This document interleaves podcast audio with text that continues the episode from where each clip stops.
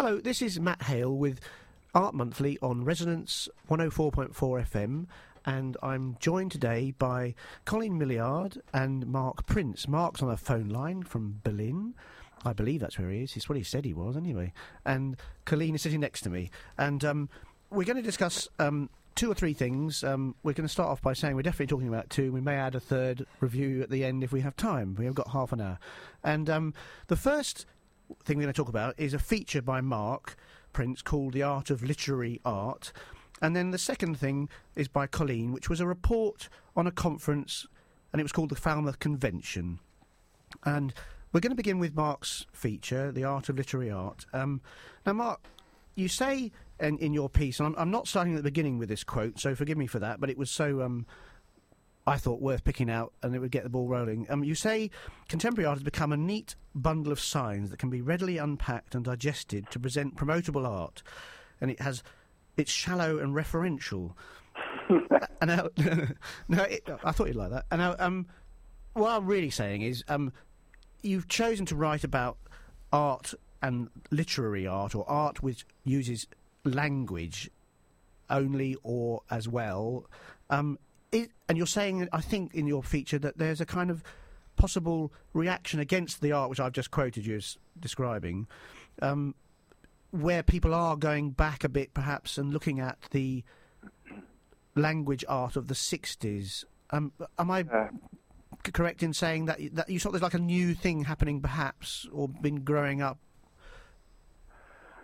Well, I think when I um, I think that the, that quote was um, about thinking about how narrative manifests itself in contemporary art and in and and, and how um, maybe art which um, is using literary devices or incorporating literature uh, into uh, as content or as um, or, or, or, as a process within it within is possibly um, arising out of a desire for narrative, a desire for a kind of um, a narrative which is which I'm comparing to uh, the kinds of narrative which you get in art, contemporary art, which is um, referential, which is elusive in various ways, and, and, and this is one way in which contemporary art is is um, it, it creates narratives.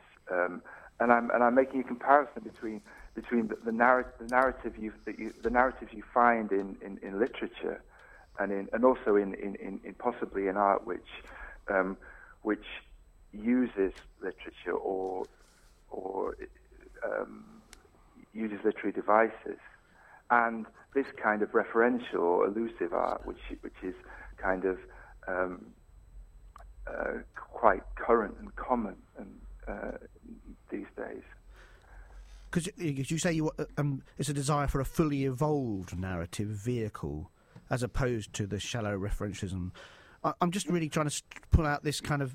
I mean, I know I'm getting at, the, at you early, as it were, but I'm just trying, just in order to understand the difference. Say, maybe the best way of doing that would be to to say when you use examples in your feature, uh, uh, you know, educationally, as it were, to, um, from from the '60s. Say, say we have Carl Andre and yeah. um, La- La- Lawrence Weiner, and then you move up to more contemporary people like um, Bethan Huws and Frances Stark. And uh, t- talk a little bit about those those artists, maybe starting with the '60s, so so that people know what what form we're talking about in this art, in, you know, in this sort of language well, art. The uh, in the in the '60s and in the late '60s and early '70s, um, language became uh, a medium in which in which contemporary art was being created, increasingly so, and and and and I'm, and I'm looking at the ways in which a, a, a lot of minimalist art, um, for example, the art of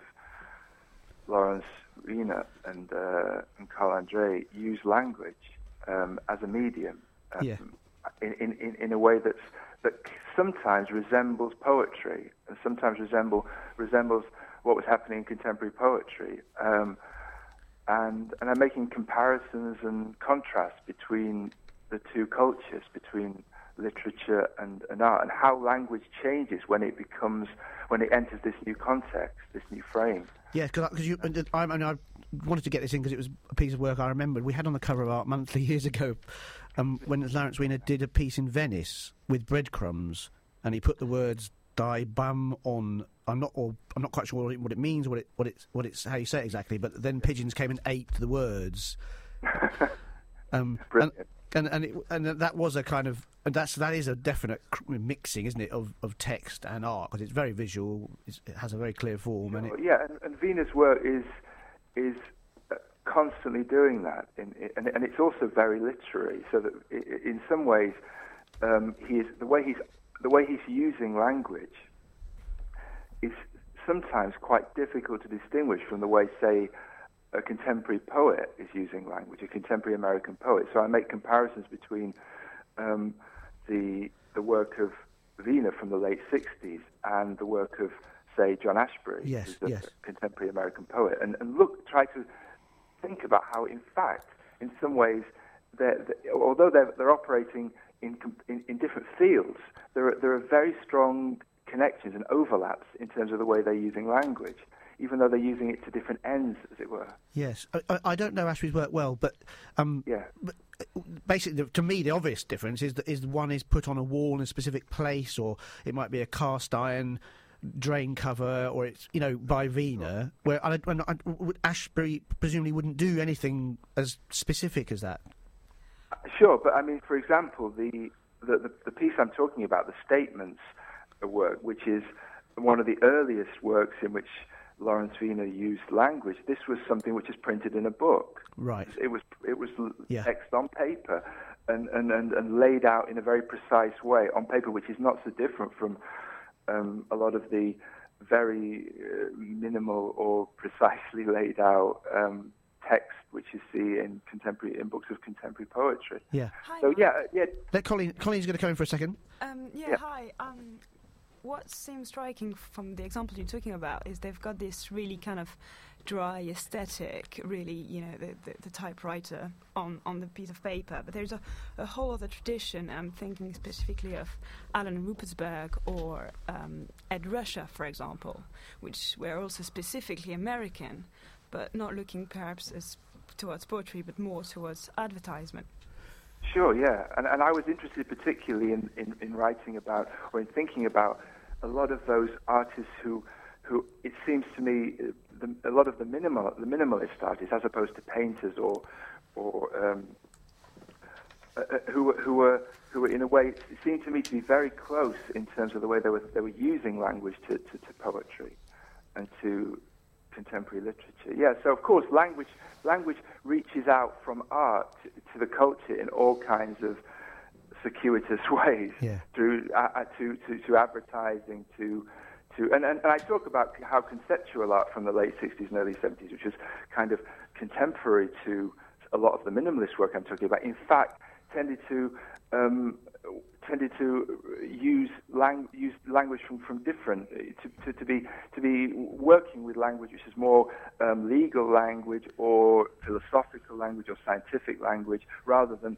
poetic language. And I'm really really was really interested in how literary language, the work language which is which comes out of literature, was it being used by artists or being yeah. So of course yeah, it's a different. There are different there are different ways in which art reached out to language or used language. Absolutely. I think in Ruppersberg's case, there is also a very strong uh, link with literature.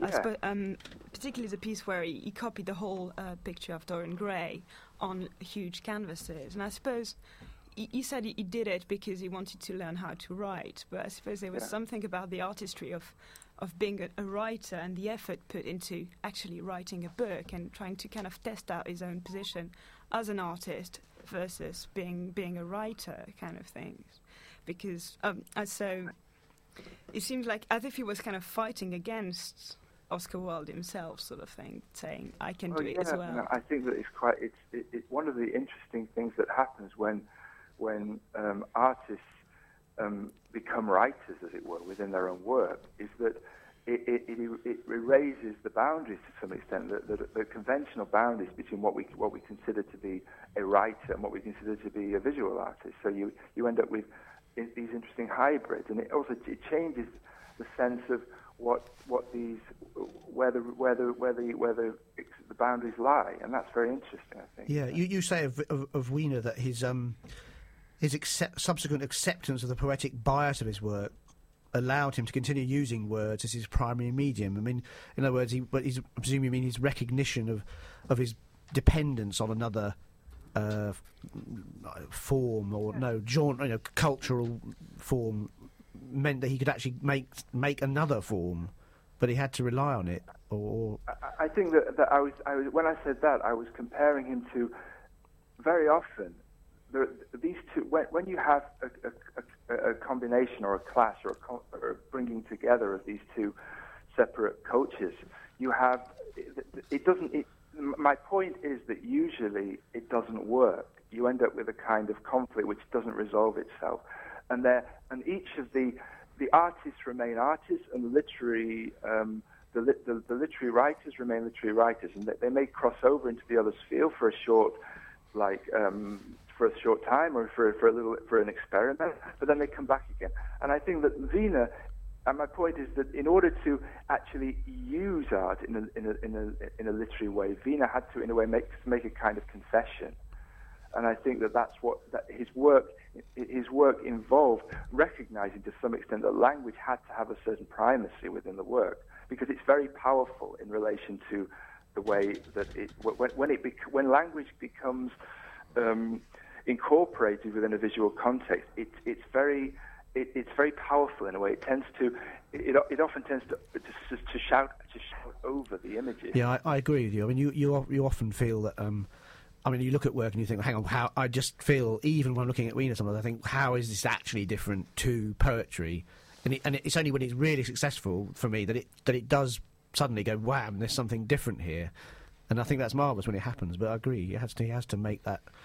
Uh, well, yeah, I, I, it's risky. The way he, he, he gets he, he, gained something by not by not functioning within a poetic context. Yeah, Let, us just let's just try and quickly bring in some of the contemporary artists you mentioned as well, because I think it's interesting that, that we mentioned. You know, I, I, tried to say at the beginning. You know, you're saying that maybe there's a newer um, a newer or a slight resurgence going on. Perhaps I, I'm not trying to be journalistic about it, but you, you say Bethan Huws, for instance, narrating over her film Fountain, and you mentioned Becky Beasley uh, lengthy text accompanying her show, and then and, and also Frances Stark.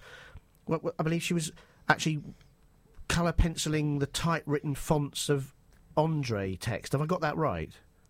No, no, she wasn't. But Sorry. I think that, that there is a she was she was t- using a coloured pencil to imitate the the, the, the print of a, of a, manual typewriter. Right.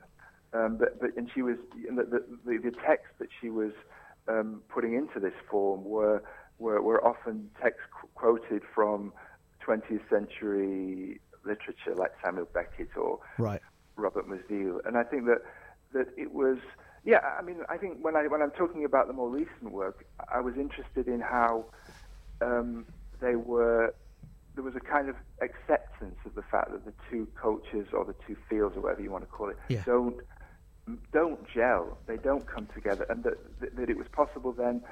A lot of this work functions by trying to exploit that conflict, by trying to accept yeah. it and use the tensions that arise when the two fields clash. Mark, yeah. oh sorry, yeah, Coline. You, you, talked about the, I mean, which something which is very um, relevant to uh, contemporary art, which is the craving for narrative, and I, I just have identified. Um, quite a lot of people also have this this new trend, younger artists. I'm thinking Simon Fujiwara, Alexander Singh, Tris Vonna-Michell, who seems to have integrated storytelling as part yeah. of, of their practice and it, the, the lecture performance um, a type of type of art practice. I was wondering how or where would you place these practices in relation to um, literary art, so to speak? I think that I think that uh, the, the, art of someone like Tris Vonna-Michell is fits within is an, is another example which I didn't choose to to write about, but I think he his work is um, is, is is another manifestation of, of, of, what I'm talking about. I think, yeah, yeah, and, and, yeah. I, and I think about that, and I think that this this you're right, Coline. I think there is a I agree with you that there is a, a, a current resurgence of storytelling in visual art, and, and, and I'm interested was interested in, in, thinking about why that is and what Can I, can I just ask you when you when I think of narrative, um, there's there's a kind of wonderful openness, say, to to, to Weiner, Weiner's poetry, and when I think of storytelling, it's Weiner, it- Weiner's not writing poetry. no, no, no, but he's more. It's very open. In, into if you read, uh, well, okay, tell me I'm wrong. It's fine, but but I'm thinking of narrative. Do you mean narrative is a very like you know, once upon a time there was, and people. uh, It sounds one sounds really conventional, and one sounds, and I know Weiner was was trying to broaden um, liter- literature in a sense as wide as it could go.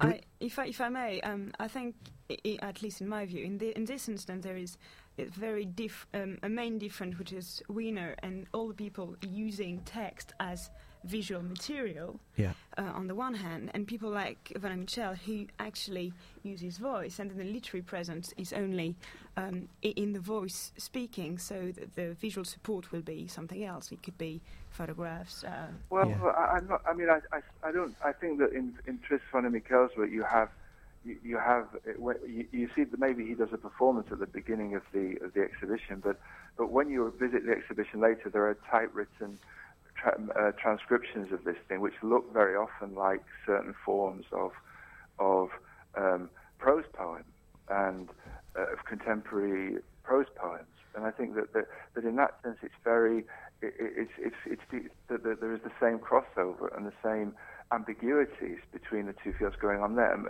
in terms of how narrative is going to be um, presented and, and how you can, and, and what it means to have that kind of narrative in a context in which you're, you're, you're entering and expecting to find something visual, what it means, how, how it functions. But couldn't couldn't it be the opposite of of Weiner, for example, who actually set up a written instruction, and then the work may or may not happen, as you famously said, and um, Vonna-Michell, who actually does a performance, and then as documentation leaves traces, which are type written sheets of It's paper. true. It's true. I suppose. I suppose you have a, you have a different kind of um, cause and effect um, process. A different. A different.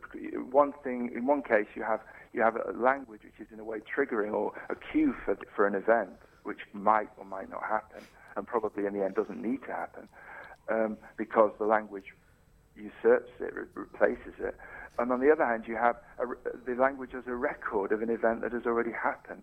Um, but in, in each case, I think that, that it becomes very interesting to look at the form in which the language then takes. That, that all, it struck me when I saw some of when I saw a, a show of, of Tris Vonna-Michell's work in Berlin recently that that, the, that those transcriptions were, were laid out in very particular ways, in which, which, which was, in a way, comprehended its, its relation to certain kinds of uh, concrete poem or prose poem. Look, listen, Mark, that's fantastic, and um, Yeah. uh, we, we've been on, I think, for a little over fifteen minutes. So let's let's try moving across to what Coline wrote about now, if that's okay with you. Um, Sure, yeah. uh, the, the connection I'm going to make, which is a, a, a probably crass, is uh but something that hasn't happened that may happen, as in with a with a Weiner work, is manifesta in Cornwall. Uh, that is a, in other words, Manifesta, which is um, we will describe what it is in a minute. Um, is something you apply to try and have occur in a region, and the region is Cornwall. And um, there was a conference um, called the Falmouth Convention, which um, Coline went to and and uh, wrote a, a sort of summary review of in, in Art Monthly. Coline, let's just um, make that leap. W- what is Manifesta? Because I'm mentioning Manifesta, but it, I believe you say in your piece that it was the idea behind the creation of the Falmouth Convention was the possible application or, or, or, attempt to get Manifesta to come to Cornwall. What is Manifesta? Well, Manifesta, very, very simply, is a European biennial, uh, which, uh, unlike most biennial, change location um, each time it happens. Um, so it's just about to open in October in Murcia, in Spain. Um, the link with the Falmouth Convention were that at some point a group of people, um, among which Jurek Lido, who's also a monthly um, contributor, started thinking about the possibility for Cornwall to host a manifesta. I think the first they first started to think about 2012 and then pushed the idea back to 2014. So over the course of um, a year or so, a kind of a think tank kind of gathered and really test the feasibility of, of this idea. And as they went along, I think they really started to think about what, what would that mean to have a, an international profile event, a contemporary event in Cornwall, and they, they set up the Falmouth Convention to kind of expand on those ideas. At the moment the Falmouth Convention hap- literally happened, I think they already had moved on a little bit from from the bid itself, so to speak, and tried to broaden the issues um, in terms of you know what would that mean to have artists coming to Cornwall, what does that mean to bringing people in um, in a in a local they don't know, and are they going to be able to um, to make relevant work? And Yeah, I, I understood that the, the the current, I mean, what Manifesta has become is. uh, I mean, I think it changed, but it's now region-based as opposed to city-based, and and there's no overall curator, and they, they have they work try to work with local existing groups of curators or art collectives and, and local institutions to to create the the well the I think you'd call it an exhibition, but it would be in different venues, uh, and and that that's that's presumably something that that I would have thought would be quite an interesting thing for Cornwall to happen to Cornwall. I mean, for those people who live in Cornwall as artists and art. Yeah, I mean, I suppose this is a, the the problem that international biennials have been having for since they pretty much exist. You know, how much can you actually engage with the people living in the place it happens? Um, what they mean for a foundation to come in with some curatorial agendas and so on and so forth. I mean, obviously, it, it, could. Uh, be great for Cornwall to have something like Manifesta, but it would still be a kind of outside foundation being brought in, sort of thing, even if they do work with local people. And then you know, the whole question is how do you work with local people? What does that mean? Is that good? Is that better? Don't you risk to be kind of parochial if you Sure. um, you know only work with local people? Perhaps. I mean, I'm thinking of a completely different context. For example, that I was quite recently in Algeria, and one of the problem young artists over over there is they don't see international work. They don't really know, and it's difficult to access. And therefore, what's happening in, in the schools is quite Yeah. you know parochial and. Really So in other words, to bring in people from i- i- international artists into Cornwall, although they may come from without knowing Cornwall, they actually may bring something into Cornwall which it may we, can- we could be, good for them to see. Yes, Yeah, I mean, it's not an easy a jolt, problem. as it were. Exactly. Well, it's not an easy problem. You know, the idea of being completely local could be um, a real issue, and I'm, I'm not sure it's necessarily. Talk, talking of, of, of this, I mean, the, the key speaker of the conference was Lucy Lippard, an Yes. incredibly famous um, writer and, and, and, and art person. Uh, Um, she, what did she talk about? Well, Lucy talked about um, New Mexico. That's her field of. I mean, she's a New Mexico historian now, but I think more more importantly, she's very since her book in 1997, 1997, The Lure of the Local. She's been developing the thesis of uh, the idea of belonging to a place and how can one cultivate one's roots with, with Yes, such a which, place. which might bring up the idea of residencies, Whi- which does um, artist residencies, I mean. well, I suppose uh, Lucy, during her speech, was really, really critical of uh, artists being brought in um, a biennial context in a country they've never been to and asked to produce an artwork. Um, what?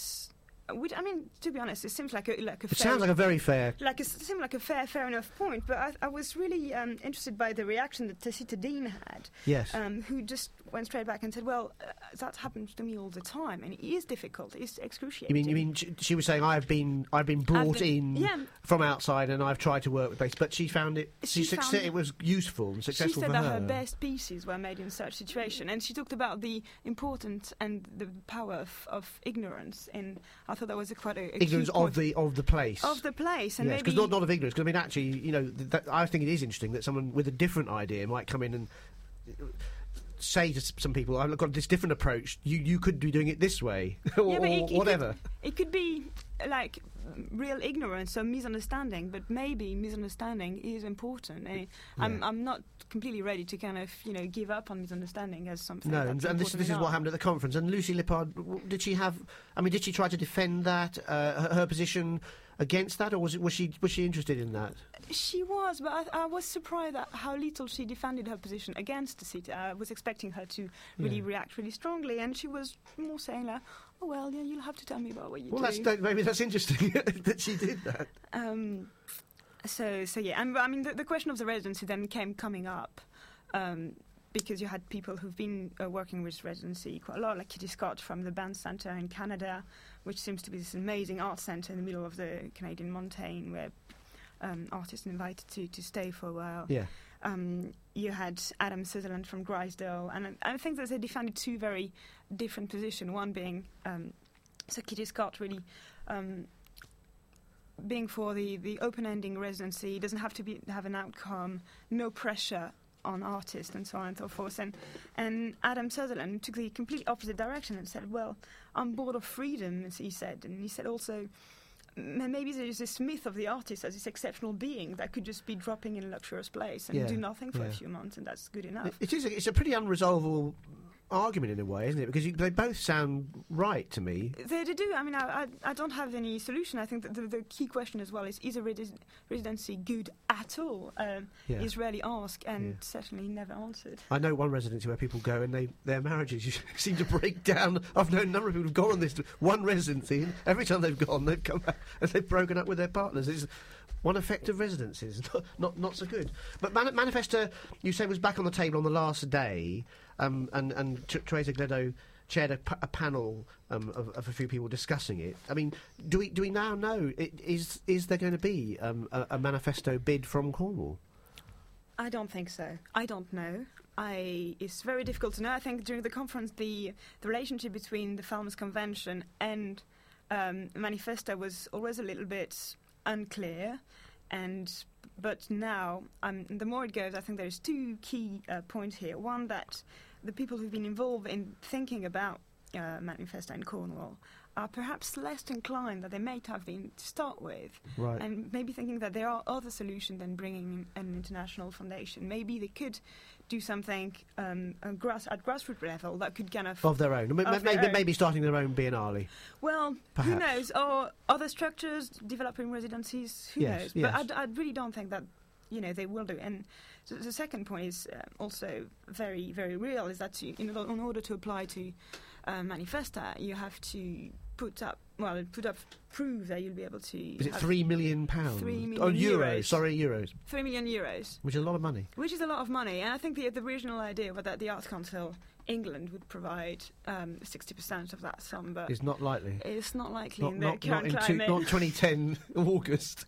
Mark, I'm sorry we haven't brought you into that conversation at all. I apologise. I hope um, it's been really good of you to come on the programme, and uh, I hope we've covered your feature well. We're, we're, we're nearly running out of time now. Um, we've got a, we've got a bit more, but um, I'm going to say thank you to both of you now before I go and blurb on about subscriptions for Art Monthly. So, Coline Milliard and Mark Prince, thank you so much for coming on and talking again about your writing for Art Monthly. Um, this was all about writing in the July August issue of Art Monthly, which is easily obtainable through a subscription, which we highly recommend. There's a special offer for Resonance listeners of 30% discount. Just go to our website or email subs at artmonthly.co.uk and say you heard the offer on Resonance Radio 104.4 FM. And um, once again, thank you all for listening, and thank you for Coline and Mark for coming on the programme. Much appreciated. Goodbye, this is Matt Hale.